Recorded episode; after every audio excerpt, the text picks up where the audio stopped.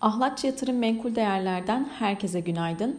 Geçen hafta Rusya-Ukrayna arasındaki gerginliğin tırmanışa geçmesiyle birlikte on dört altmış Türk lirası seviyelerine kadar yükselen dolar T L, Cuma günü on dört liranın altında on üç seksen yedi seviyelerinden tamamlamıştı. Hafta sonu Amerika ve Avrupa bölgesinden bazı Rus bankalarının SWIFT sisteminden çıkarılacağına dair yaptırımlar neticesinde küresel piyasalarda risk iştahının azaldığını görüyoruz.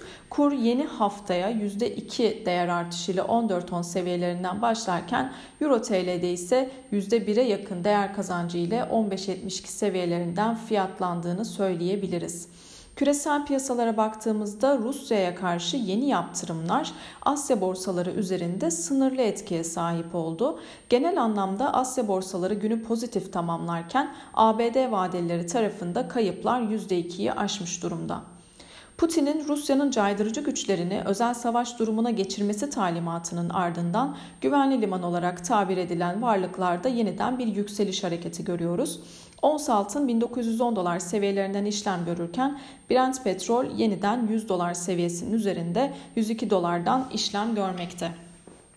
Dünyanın ikinci büyük petrol üreticisi Rusya'dan yapılacak olan sevkiyatlarda aksama görüleceği endişeleriyle Brent petrol fiyatları desteklenmeye devam ediyor diyebiliriz. İçeride Türkiye'nin savaşa dair tutumu dengeli kalmaya devam ediyor. Dışişleri Bakanı Çavuşoğlu, Ukrayna topraklarındaki durumun savaşa dönüştüğünü ve Montreux Sözleşmesi'nin bütün hükümlerinin şeffaf bir şekilde uygulanacağını söyledi. Hafta sonu yaptırımlar konusundaki en önemli husus Rusya'nın bazı bankalarının SWIFT sisteminden çıkarılacağına dair haberlerdi. SWIFT üzerinden günlük para transferi hacminin elli milyar dolara yakın olduğu ve Amerika'dan sonra günlük işlem adedinde dünyada ikinci sırada olduğu biliniyor. Dolayısıyla diğer yandan Avrupa'da bazı bankaların Rusya'dan tedarik edilen enerjinin finansmanına kredi sağlamama kararı da yaptırımların bir miktar daha enerji alanına yayılabileceğini gösteriyor.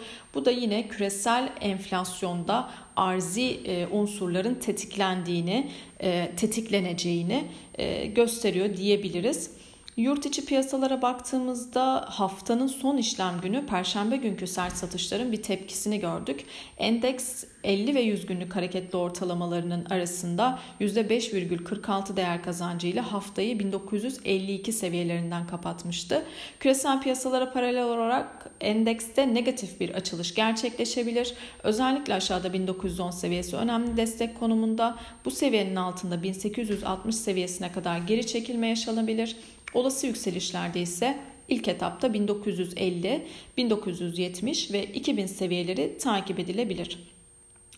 Bugün yurt içinde büyüme ve dış ticaret verilerini takip edeceğiz. Herkese bol kazançlı, güzel bir hafta dilerim.